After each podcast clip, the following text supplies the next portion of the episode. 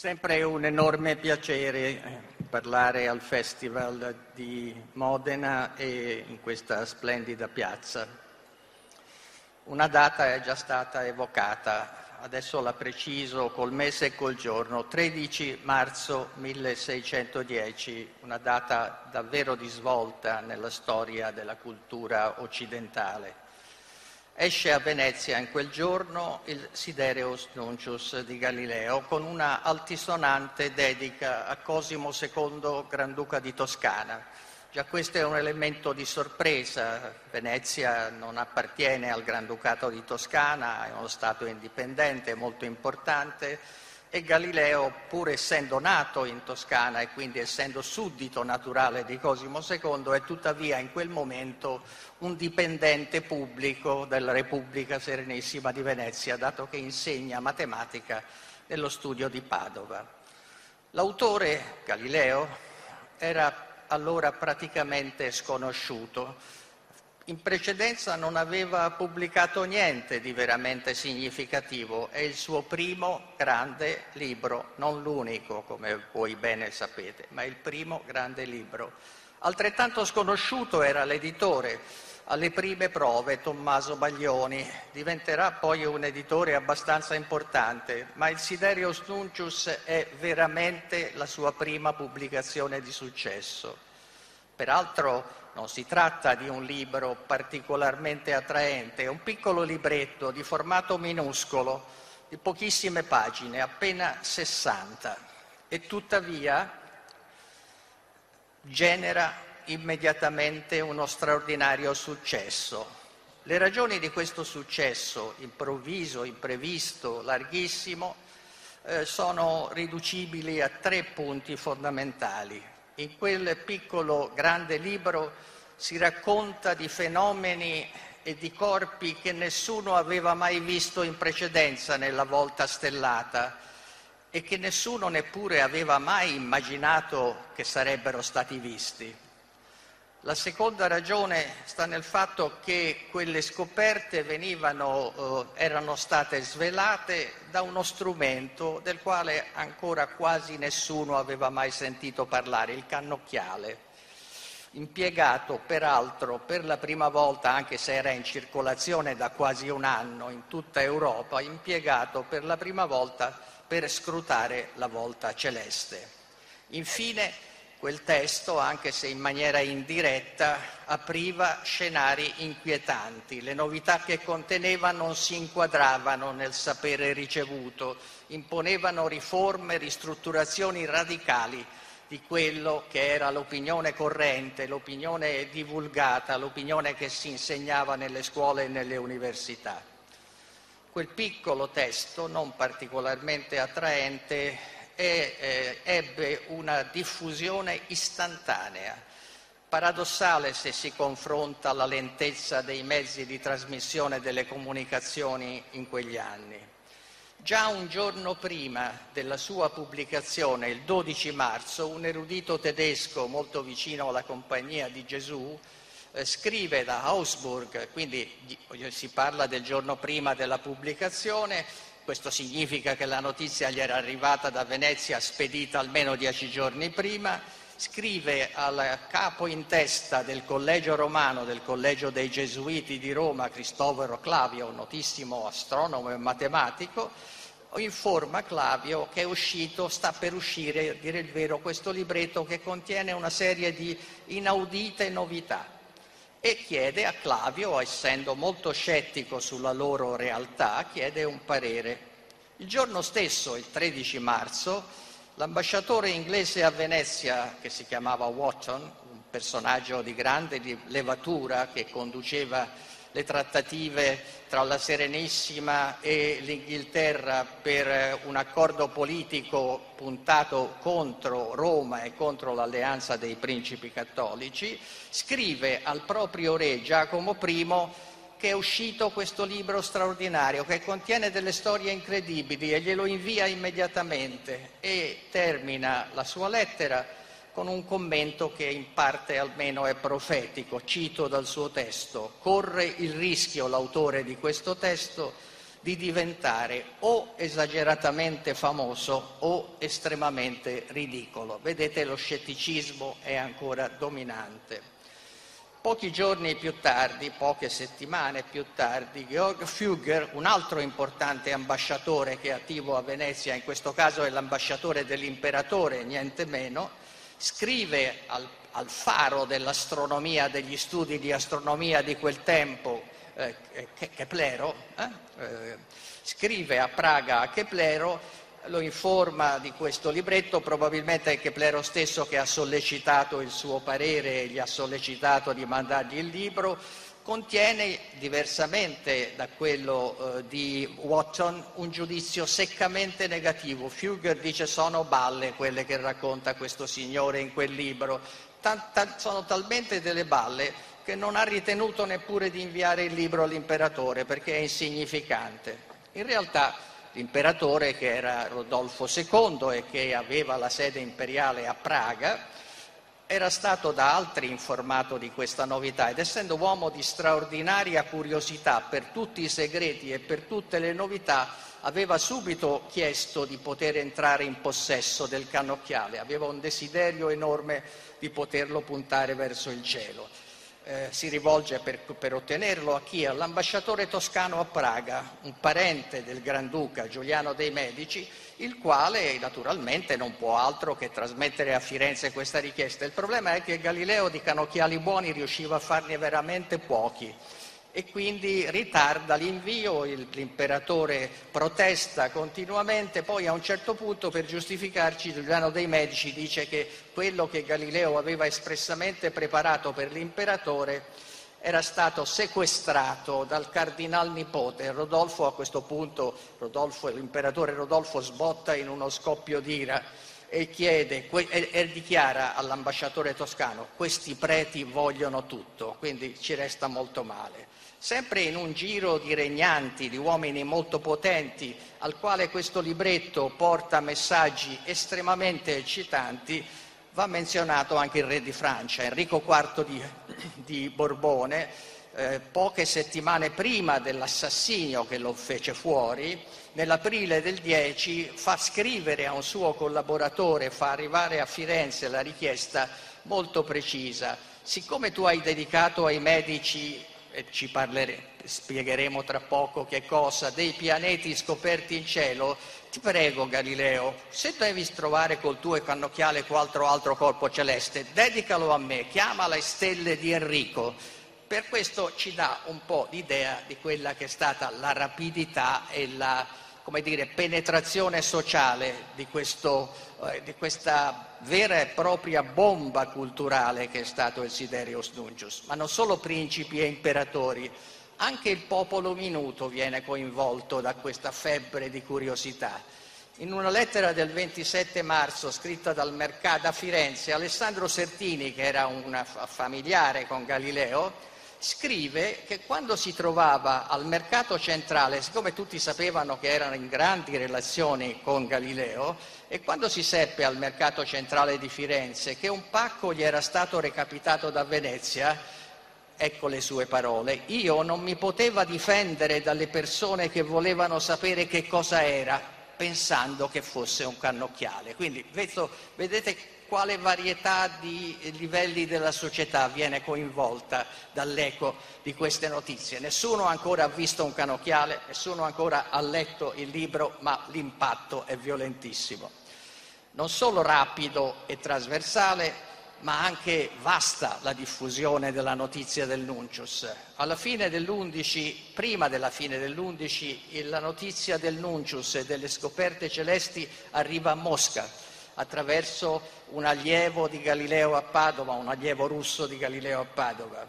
Per andare in India o in Cina il viaggio richiedeva due anni e quei due anni sono sufficienti perché nel 1613 la notizia della pubblicazione, della pubblicazione del canocchiale, delle novità celesti arriva in uno dei collegi gesuiti dell'India e di lì pochi mesi dopo raggiunge la Cina e Pechino, quindi anche globalità planetaria della diffusione. Per inquadrare, per capire il botto creato da questa eh, pubblicazione e dai suoi contenuti, occorre richiamare schematicamente gli eventi dei mesi precedenti. La nostra storia in qualche modo inizia nel settembre del 1608, quindi eh, poco meno di un anno prima dall'arrivo del cannocchiale nelle mani di Galileo. All'Aia, la capitale dell'Olanda, dei Paesi Bassi, delle province unite, come si chiamavano loro, si svolge eh, una riunione diplomatica estremamente importante alla quale partecipano i rappresentanti dei maggiori potentati europei. Lo potremmo definire per intenderci un G7 dell'epoca. In quell'occasione un oscuro eh, artefice olandese, si chiamava Hans Lipperhey, eh, avvicina il, il, principe Maurizio di Nassau, che è il rappresentante eh, dei Paesi Bassi a quella riunione importante, e gli presenta uno strano strumento di cui nessuno aveva avuto notizia in precedenze Maurizio ne resta molto impressionato, ne resta molto impressionato anche il delegato spagnolo, il delegato del, della grande potenza europea, la Spagna, in quell'occasione, che era un italiano, si chiamava Spinola, e, eh, e, chiede questo artefice di eh, dare il segreto, di conferire il segreto al principe Maurizio in cambio naturalmente di un riconoscimento di una cospicua pre- prebenda, una sorta di brevetto, di patente. Presto, questo, questo, dai dati che noi abbiamo, e qui vedete la pubblicazione dalla quale noi ricaviamo questa fonte, eh, dai dati che noi abbiamo eh, viene, eh, si può dedurre che si trattava di uno strumento dalle prestazioni estremamente limitate, forse non raggiungeva neppure i tre ingrandimenti. E il, l'olandese che l'aveva costruito era un venditore e costruttore di occhiali da vista, questo Lipperhey, ed è logico che fosse così, come è facile intuire, eh, ne raccomandava soprattutto il valore sul piano militare, consentiva in sostanza di vedere il comportamento e la consistenza delle truppe nemiche prima di essere visti dal nemico. Questo era il valore che veniva offerto al principe e che veniva in questo senso apprezzato. Subito dopo, nelle settimane successive, entrano, compaiono sulla scena altri inventori, nella fase iniziale tutti olandesi e tutti eh, con, concentrati nel sottolineare lo straordinario valore militare e naturalmente tutti in cerca di prebende e ricompense. In questi primi documenti della storia del canocchiale lo strumento viene indicato con eh, le, i nomi più diversi. Eh, nel documento che voi vedete qua, questa relazione molto singolare di un'ambasceria del re del Siam in Olanda, in appendice viene descritto l'artefice che presenta questo oggetto strano al principe Maurizio è un testo scritto, come vedete, in francese e il cannocchiale lì è indicato col termine lunette, che è ancora il termine che si adopera in francese per indicare il cannocchiale. Ma altri documenti parlano di occhiale, per analogia con gli occhiali da vista, cannone, per la forma del tubo che è assimilabile a quella del, del, fusto di un cannone, trombone, di nuovo per analogie, normalmente la lente obiettiva aveva uno slargo verso la fine quindi era simile allo strumento eh, musicale, poi per spicillo, visorio e in altri infiniti modi. Nella primavera del 1609, quindi alcuni mesi dopo, un anonimo francese porta lo strumento a Venezia e lo offre alla Serenissima Repubblica in cambio naturalmente di adeguato compenso. La Serenissima Repubblica chiede a Fra Paolo Sarpi, teologo della stessa, ma grande anche studioso di filosofia naturale e buon matematico, di esprimere un parere su quello strumento. Il parere è negativo e la, il business non viene perfezionato. Siamo nella tarda primavera e da qui fino all'agosto eh, del stesso anno c'è un gap di informazione su quello che avviene a Venezia. Lo strumento è rifiutato, però qualcuno l'ha visto, forse ha capito come funziona e magari gli è venuto anche in mente che può essere reso più performante.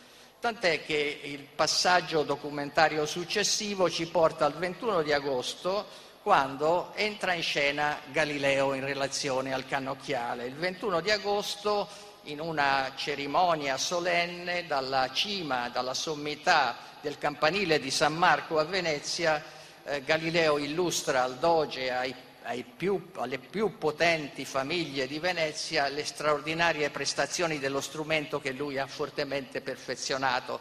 Ormai si parla di uno strumento che non ingrandisce tre volte ma otto volte e la dimostrazione consiste nel farne vedere di nuovo l'uso militare. Mostra che prima che risultino visibili alla molte ore prima che risultino visibili ad occhio nudo, lui, il canocchiale, riesce a far vedere dei vascelli che si avvicinano alla laguna, è intuitivo il valore.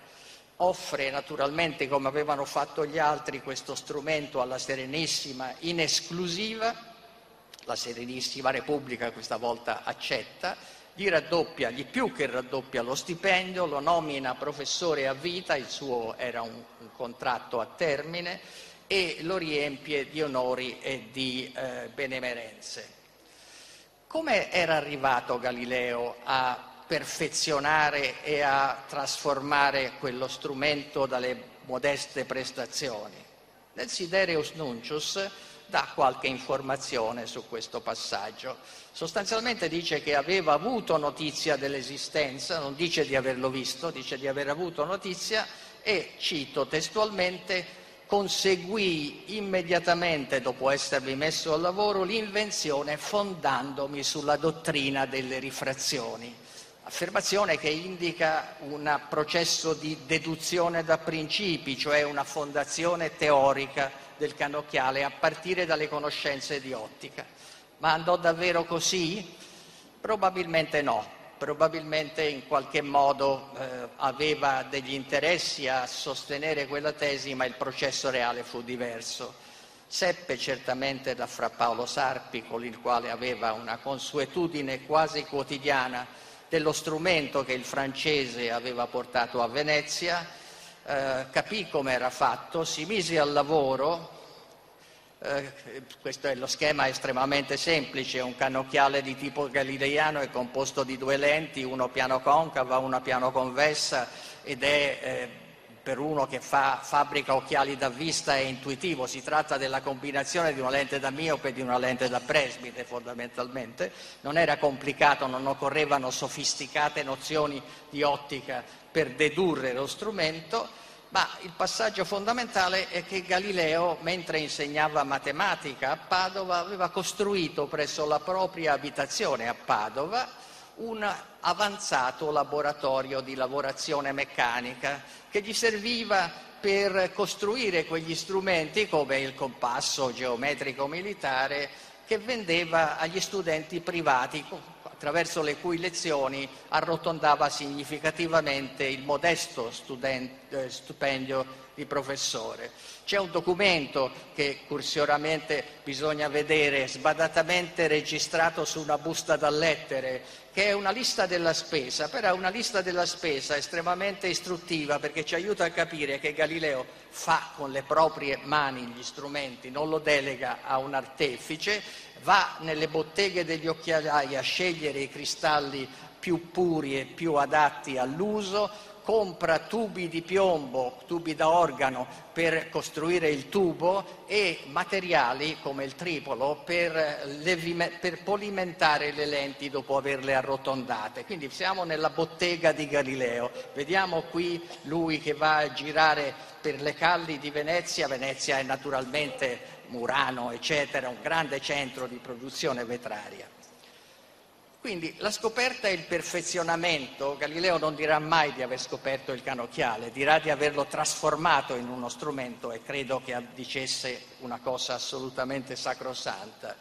Eh, la scoperta e il perfezionamento dell'uso scientifico dello strumento dipende dal fatto, a dire il vero, che Galileo era una figura di confine. Confine tra che cosa? Tra coloro che insegnavano l'ottica teorica fondata su processi rigorosi geometrici e sullo studio del modo nel quale la visione si forma nel sistema visivo e coloro che lavoravano e molavano le lenti. Due mondi totalmente distinti tradizionalmente, che non dialogavano tra di loro Galileo interpreta entrambe queste cose, ha quanto basta di conoscenze geometriche, di ottica geometrica per capire il funzionamento della combinazione di una lente convergente e di una lente divergente, e però ha la manualità, ha la strumentazione necessaria per trarre da quei principi elementari per esempio una delle applicazioni che perfezionano il cannocchiale galileiano è l'introduzione che nasce da considerazioni pratiche di un diaframma che maschera parte dell'apertura della lente obiettiva. La lente obiettiva che lui lavorava era sferica, provocava quindi aberrazione sferica e cromatica allora lui la stringe con un diaframma, con quella guarnizione che chiude l'apertura della lente, in questo modo riduce fortemente il fenomeno dell'aberrazione e ottiene immagini estremamente più nitide. Fondamentale questo per l'uso astronomico. La conseguenza, ne parliamo dopo, è che se io chiudo l'apertura della lente riduco enormemente il campo visivo e quindi vedo porzioni di cielo sempre più piccole una volta e qui veniamo a una definizione che Primo Levi ha dato in una poesia, in un poema dell'84, non a caso intitolato da lui Sidereus Nuncius, e quindi con la consapevolezza di sapere di che cosa e di chi parlava, dove Galileo viene, eh, l'allusione a Galileo è quella a, cito, un uomo dotto di mani sagaci, quindi la cultura, pensiero, la conoscenza teorica, ma le mani sagaci, la combinazione tra il sapere e il saper fare. E in effetti il canocchiale ci dà la storia di un paradosso. La teoria del canocchiale era stata messa a punto da anni, da molti anni, almeno dal 1589 nella versione italiana della magia naturale di, della Porta era stato spiegato in maniera sia pure un po' confusa come combinando le lenti si otteneva un ingrandimento. Ma nel 1604 Keplero, nei Paralipomena dell'Ipeglione, mi aveva dato una teoria precisa, rigorosa di come funziona il cannocchiale. Ma il, dov'è il paradosso? Il paradosso che né Della Porta né Keplero pensarono mai a costruire lo strumento. Nel caso di Della Porta abbiamo anche una testimonianza, dire, straordinaria. Quando seppe, perché era ancora vivo, che questo signore che non conosceva, di cui non aveva mai sentito parlare, Galileo Galilei, aveva creato sensazione con le scoperte ottenute grazie al cannocchiale, scrisse a un amico a Roma dicendo che sì, lo sapevo, lo, lo, sapevo da tanti anni, guarda quel mio testo, l'avevo anche descritto, ma non l'ho mai costruito perché, uso il suo termine, è una castroneria, cioè lo considera un giocattolo, qualcosa che non ha nessuna utilità.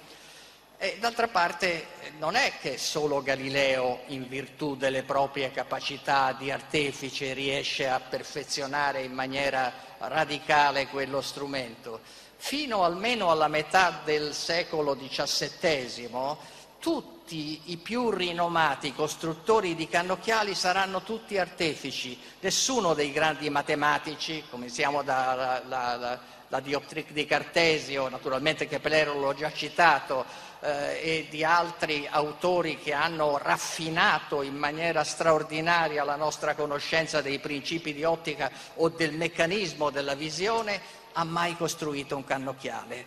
Solo con Huygens prima e poi più tardi con Newton, che compierà la rivoluzione di usare lo specchio e di costruire il primo cannocchiale riflettore, non rifrattore come quello di Galileo, torneranno i teorici a occupare il campo come protagonisti.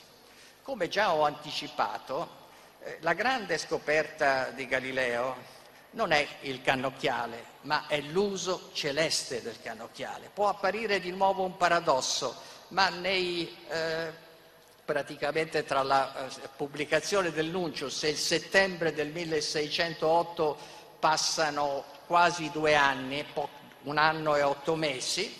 In questo periodo nessuno degli autori, ed erano non pochi, dei cannocchiali che circolavano in tutte le città d'Europa, aveva mai pensato ad alzarlo verso le stelle. È per noi quasi incomprensibile, sembrerebbe un gesto istintivo alzarlo verso il cielo.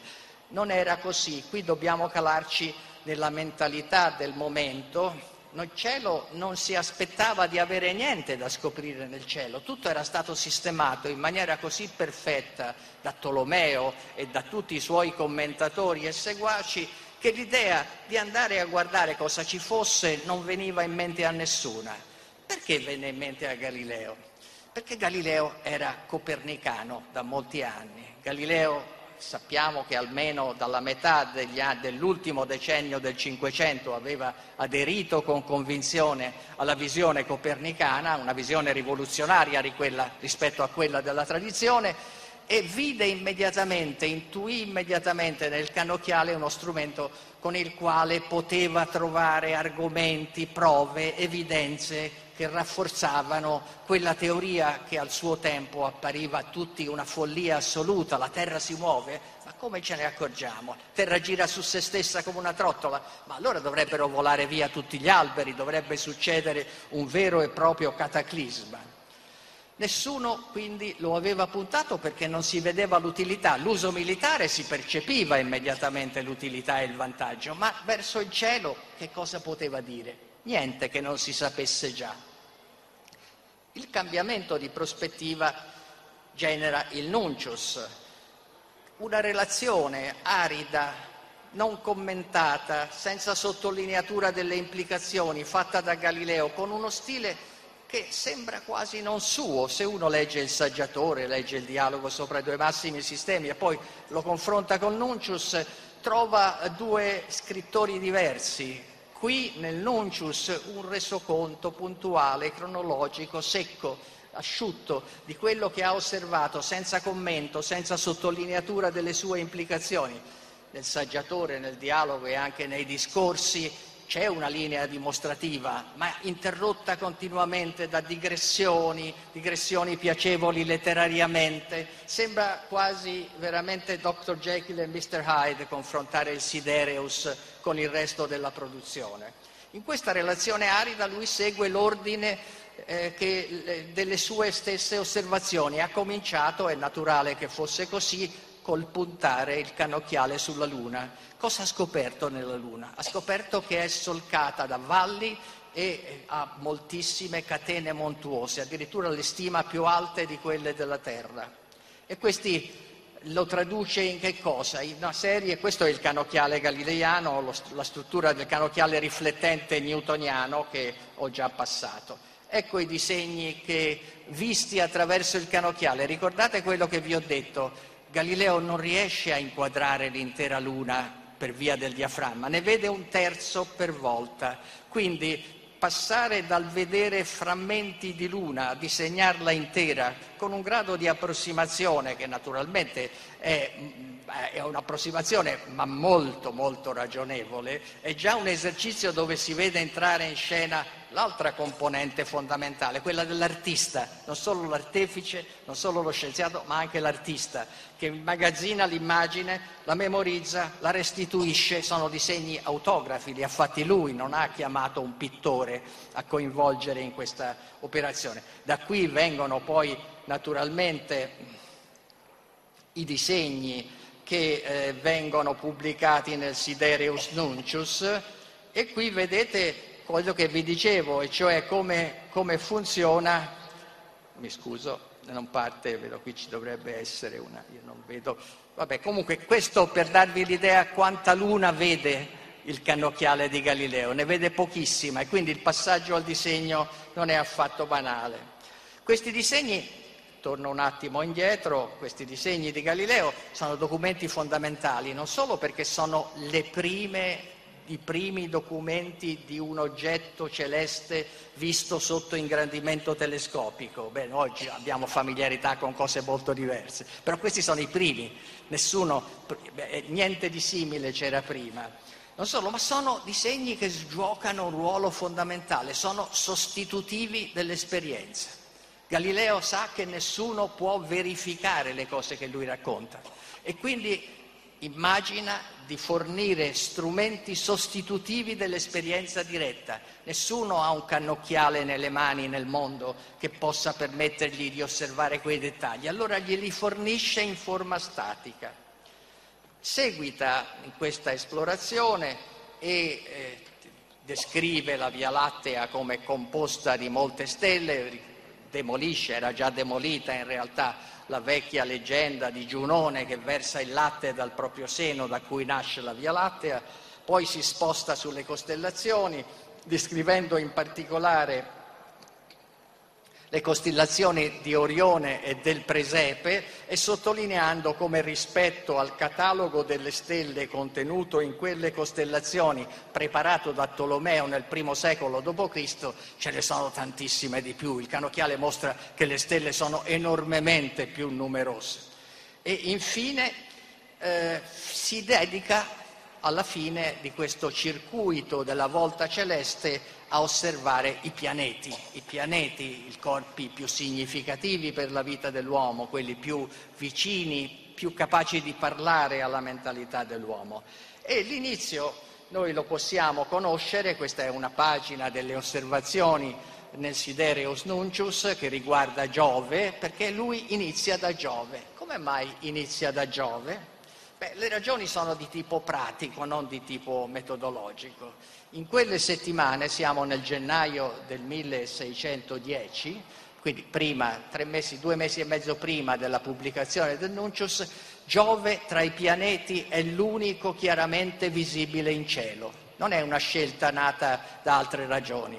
Venere è mattutina e quindi è poco luminosa, il cannocchiale non la inquadra in maniera felice. Marte e Saturno sono troppo vicini al Sole, il riverbero del Sole impedisce di poterli osservare con chiarezza, ancora di più Mercurio per la sua vicinanza al Sole. Quindi è una scelta obbligata, in quel momento c'è solo Giove che può essere osservato in cielo. Più avanti, quando alla fine dell'anno Venere e Saturno diventeranno distanti dal Sole e osservabili, come voi sapete scoprirà che Venere ha le fasi, una rivoluzione importante che demolisce il sistema di Tolomeo e Saturno ha una strana apparenza, non scopre gli anelli ma pensa che abbia delle orecchie che sono come dei pianeti nella sua immaginazione.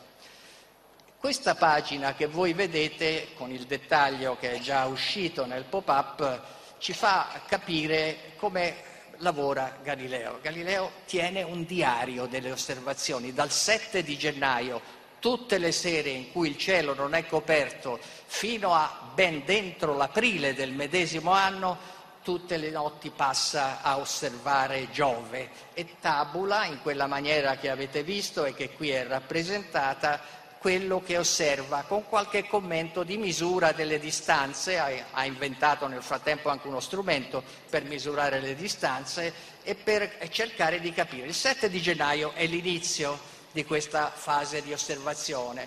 Dalla nota si capisce che lui ritiene che quei corpi, vedete che c'è un corpo centrale accanto quelle specie di asterischi, sono quelli che noi sappiamo sono i satelliti, ma lui a quel punto non pensa siano satelliti, ritiene che siano le stelle fisse sullo sfondo del cielo.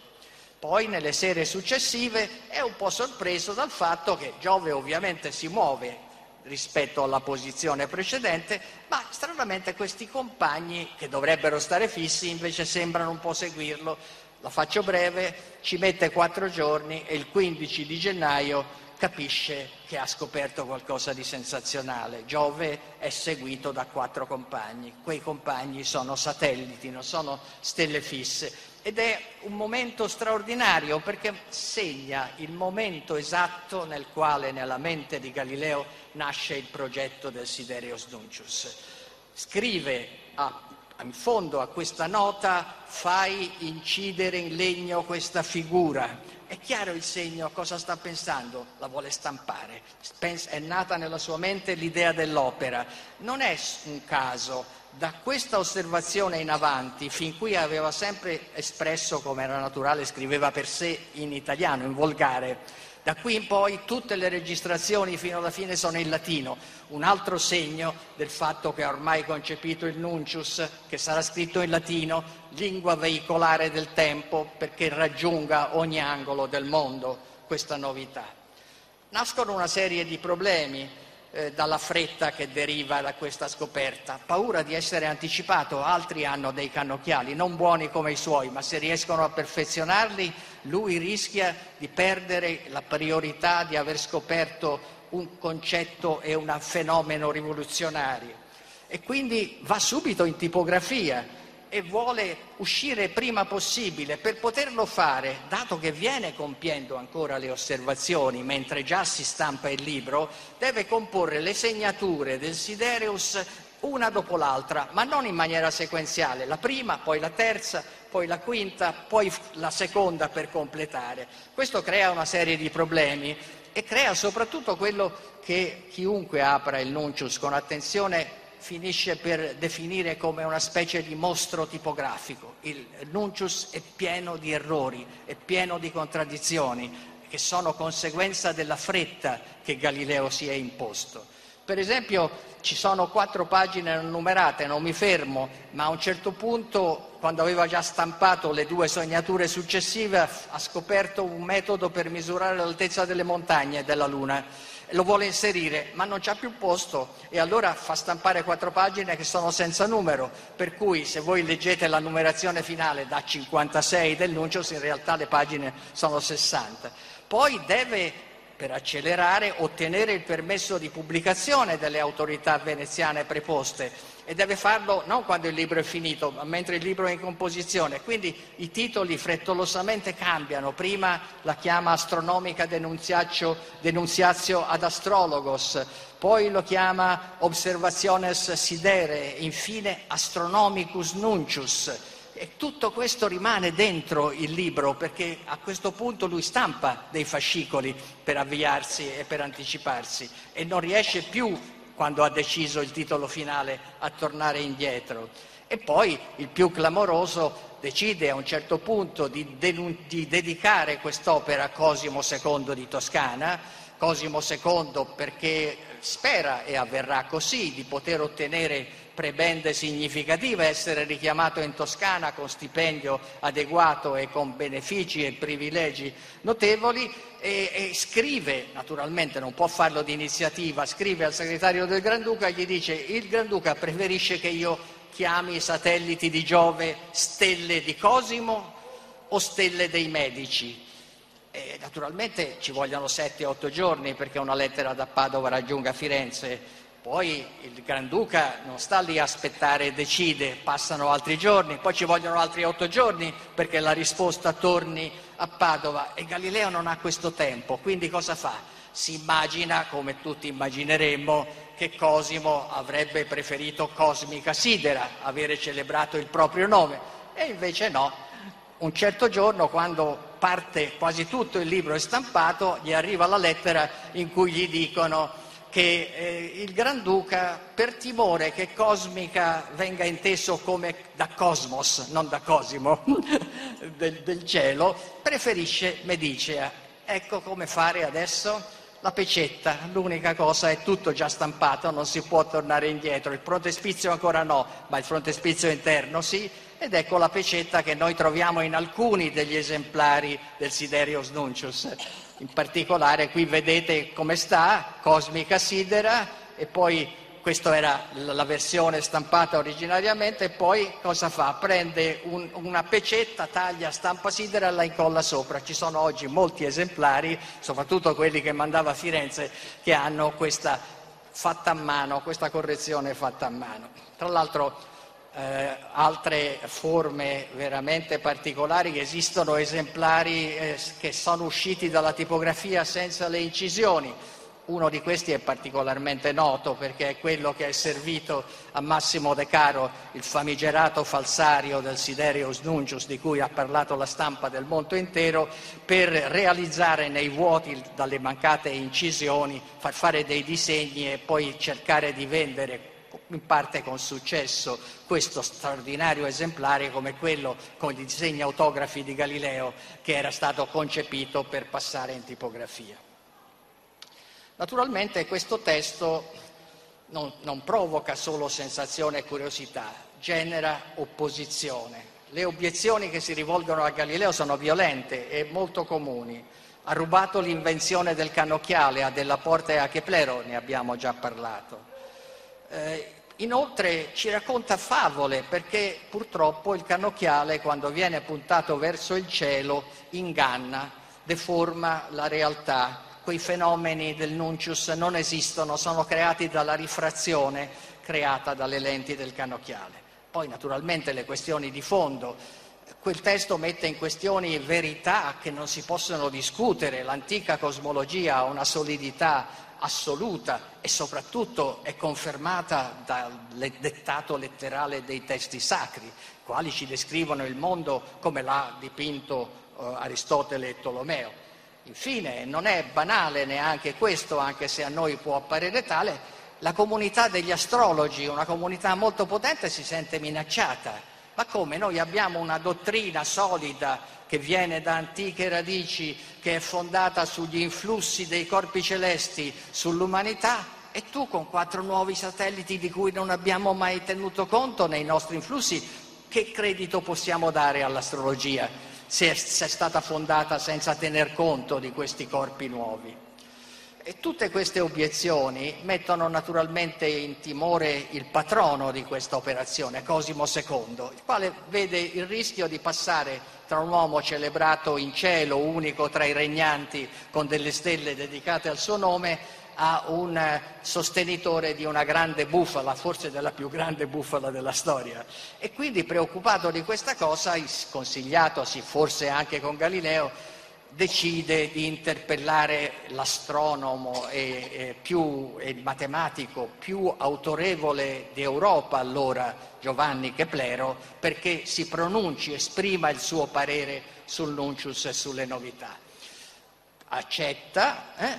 eh, Copernico, eh, Keplero accetta, accetta e in pochi giorni scrive un testo, la dissertazio, eh, cum nuncio sidereo, la conversazione con Galileo e con il suo nuncio sidereo, nel quale conferma in maniera perentoria tutte le scoperte. Le conferma senza averle viste. Keplero non ha visto niente, non ha un cannocchiale che gliele faccia vedere. E perché senza averle viste ha tanta confidenza che Galileo è corretto? Beh, sue, sono tre le ragioni fondamentali che lo inducono a questo.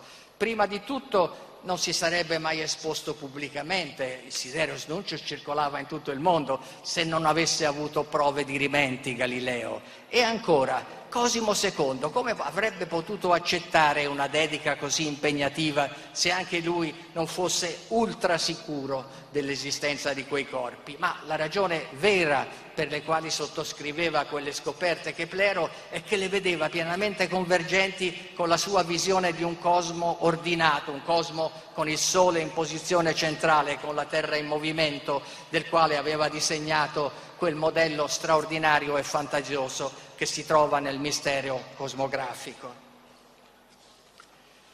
A dire il vero, la conferma di Keplero ebbe un ruolo decisivo, ma fu anche un abbraccio mortale, lo si potrebbe definire per Galileo. Perché un abbraccio mortale? Perché metteva a nudo e metteva in evidenza quelle implicazioni sulle quali Galileo aveva intenzionalmente messo la sordina, una sola e semplice esposizione delle scoperte nessun commento, qualche allusione ma incomprensibile. Quindi le implicazioni cosmologiche, le implicazioni antropologiche dalle, delle scoperte del Nuncius, Keplero le mette a nudo. E gli pone anche una serie di interrogativi, interrogativi in parte imbarazzanti, che potevano anche essere critiche. Perché non hai spiegato come funziona il canocchiale? Eh, naturalmente lo diceva interessatamente, bastava che tu facessi riferimento alla mia teoria del 1604, l'avresti capito subito. eh, perché non hai citato mai gli autori? Non è citato un autore nel Siderius Nuncius, questo ne, nel, nello stile letterario del tempo è un'eccezione inaudita. I testi di allora sono pieni di citazioni di autori contemporanei e classici, non c'è un nome citato. Perché non hai citato gli autori che hanno considerato prima di te la Luna come molto simile alla Terra, una seconda Terra, e naturalmente si riferiva a Plutarco, si riferiva a Mestlin, che era il suo maestro, e si riferiva soprattutto a se stesso, che aveva sostenuto quella tesi. E infine la più imbarazzante e pericolosa delle domande, soprattutto perché veniva da un luterano, da un eretico secondo il rito cattolico romano, perché non hai detto niente sulla possibilità che questi corpi che tu hai scoperto e gli altri pianeti siano abitati come la Terra? Io ne sono certo, dice Keplero, non esiste una ragione per la quale il creatore ha fatto tutti questi corpi, li ha messi in quelle posizioni senza un fine. E quale fine può essere se non l'uomo o una creatura simile all'uomo? Questi interrogativi eh, furono letti come approvazione e come critica dagli avversari di Galileo apparvero una critica. In realtà il fatto vero è che mise in allarme molti eh, dei già eh, avvertiti nemici di Galileo, tutti coloro che volevano conservare le tradizioni e volevano non toccare eh, come dire, il ruolo di rimente della teologia e della Chiesa anche nelle questioni di tipo astronomico. Quindi Galileo avvertì riconoscenza, perché Keplero aveva tacitato gli scettici, ma anche fastidio, non solo perché gli aveva tolto la maschera, ma perché lo aveva dipinto come un semplice osservatore. che Plero nella dissertazione e poi nella narrazio che seguirà poco dopo dice, gli pone questa domanda, facciamo un'alleanza, tu ti occupi del che, cioè tu descrivi che sei bravissimo ai fatti col tuo intellettuale, lascia a me il perché, il compito di spiegare le ragioni per le quali l'universo è costruito da Dio in questo modo. Galileo si considerava un filosofo e non a caso aveva preteso dal Granduca, rientrando in Toscana, il titolo di filosofo e matematico. Ordinariamente quel tipo di funzioni erano i matematici dell'imperatore o del Granduca. Keplero stesso era matematico dell'imperatore, non era filosofo e matematico. Galileo insiste per essere considerato e come conseguenza di questa freddezza che esisteva prima tra Galileo e Keplero e che resterà ancora più marcata più avanti, Galileo non manderà mai a, a Keplero quel telescopio che Keplero desiderava più di ogni altra cosa. Potrà osservare solo molti mesi più tardi le novità celesti, non con uno strumento mandatogli da Galileo, ma grazie al prestito che un signore, l'elettore di Colonia, gli fece del cannocchiale che lui sì aveva ricevuto da Galileo. Il Nuncius, minuti. il Nuncius e il cannocchiale colpirono non solo i tecnici dell'astronomia, non solo i teologi, ma anche i politici.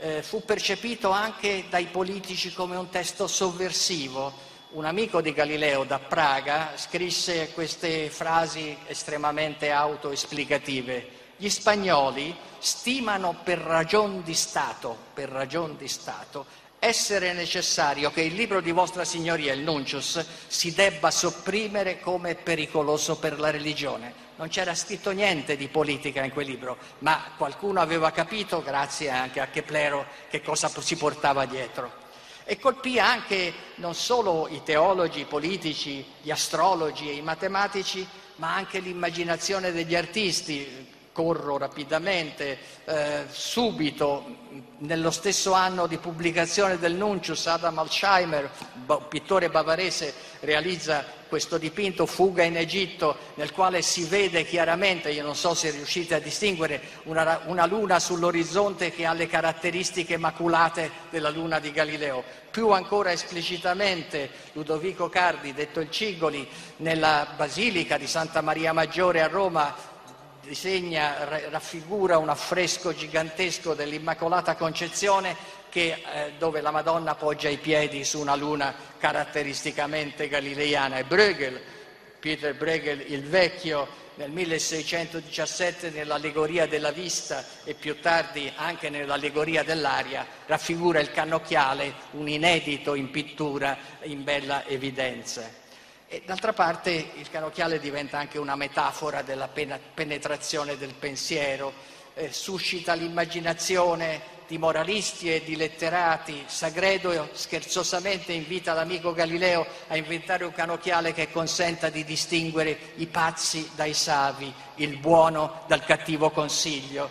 E un altro grande scrittore, Traiano Boccalini, nei ragguagli di Parnaso, definisce l'occhiale, l'occhiale politico, il canocchiale si intende, che svela ingrandendole le ciniche manovre dei potenti, è un richiamo a un Machiavelli dotato con, di una cap- capacità di ingrandimento dei crimini del potere.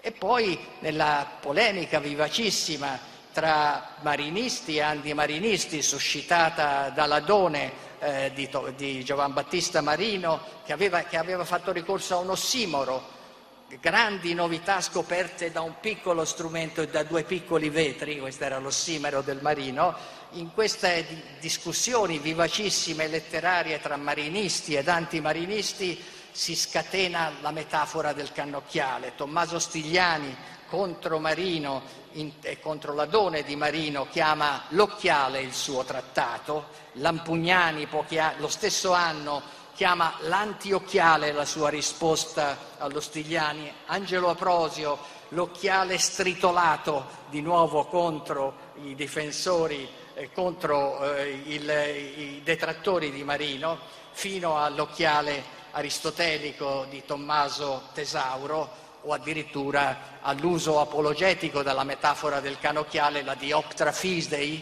il cannocchiale della fede del gesuita Adam Tanner. Il Siderius non suscitò solo speranze e opposizioni, ma anche smarrimento. Ce ne dà un saggio un celebre scrittore e poeta inglese, John Donne, che sarà un vescovo anglicano nella sua Anatomia del mondo del 1611, lo smarrimento davanti allo sconcerto dell'uomo sbalzato dal centro del mondo la nuova filosofia richiama tutto in dubbio, tutto va in pezzi, ogni coerenza è scomparsa, ogni giusta provvidenza, ogni relazione, principe, suddito, padre, figlio, sono cose dimenticate, quasi che il cielo subisse terremoti, pace e guerra.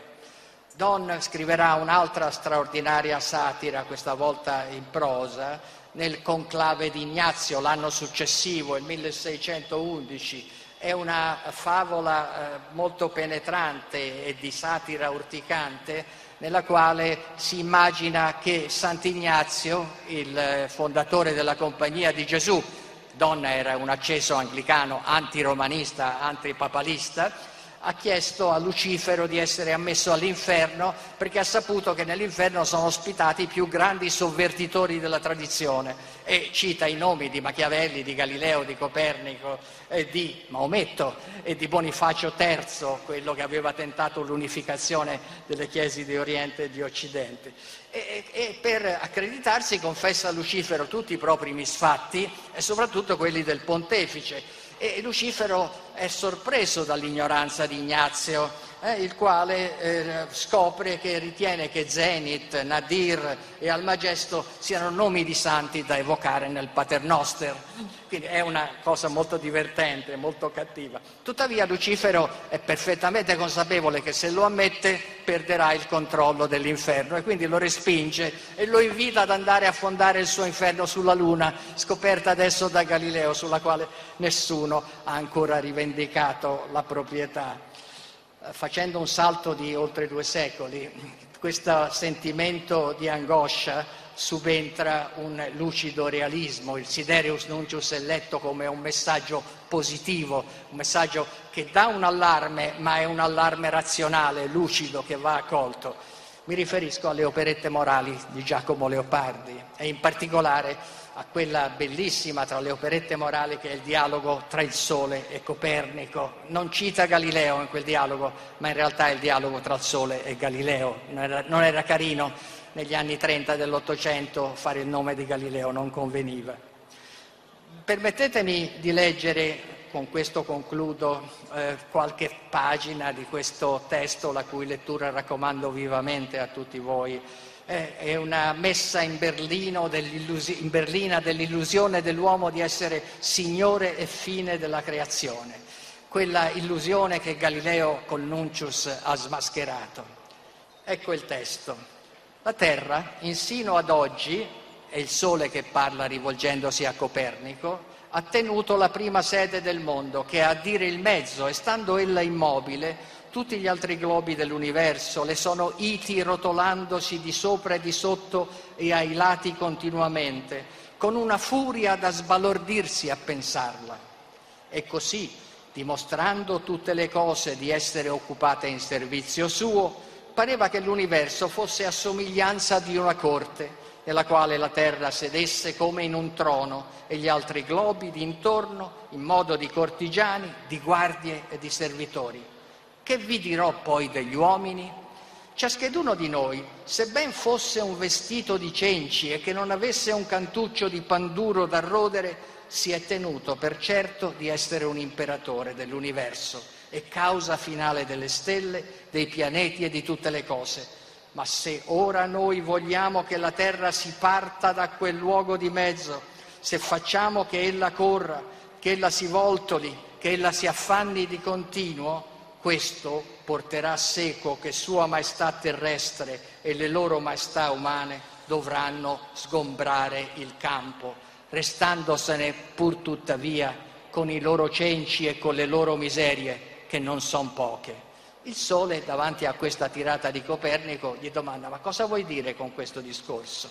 Voglio dire, risponde Copernico, che il fatto nostro non sarà così semplicemente materiale, non si tratterà solo di spostare due corpi e che gli effetti suoi non apparteranno alla fisica solamente, perché sconvolgerà i gradi delle dignità delle cose, scambierà i fini delle creature e farà un grandissimo rivolgimento anche nella metafisica e gli uomini si troveranno a essere tutt'altra roba da quello che sono stati fin qui o che si hanno immaginato di essere. La pubblicazione del Nuncius inaugurò una fase di crisi e di revisione profonda dei valori e delle conoscenze tramandate, dalle quali prenderà avvio il processo che porterà all'affermazione non solo della nuova scienza dei cieli, ma anche della coscienza moderna. Anche per questo, anzi soprattutto per questo, il Nuncius va considerato come un grande classico, un classico universale che seguita ad insegnarci lezioni importanti anche a distanza di secoli. Grazie.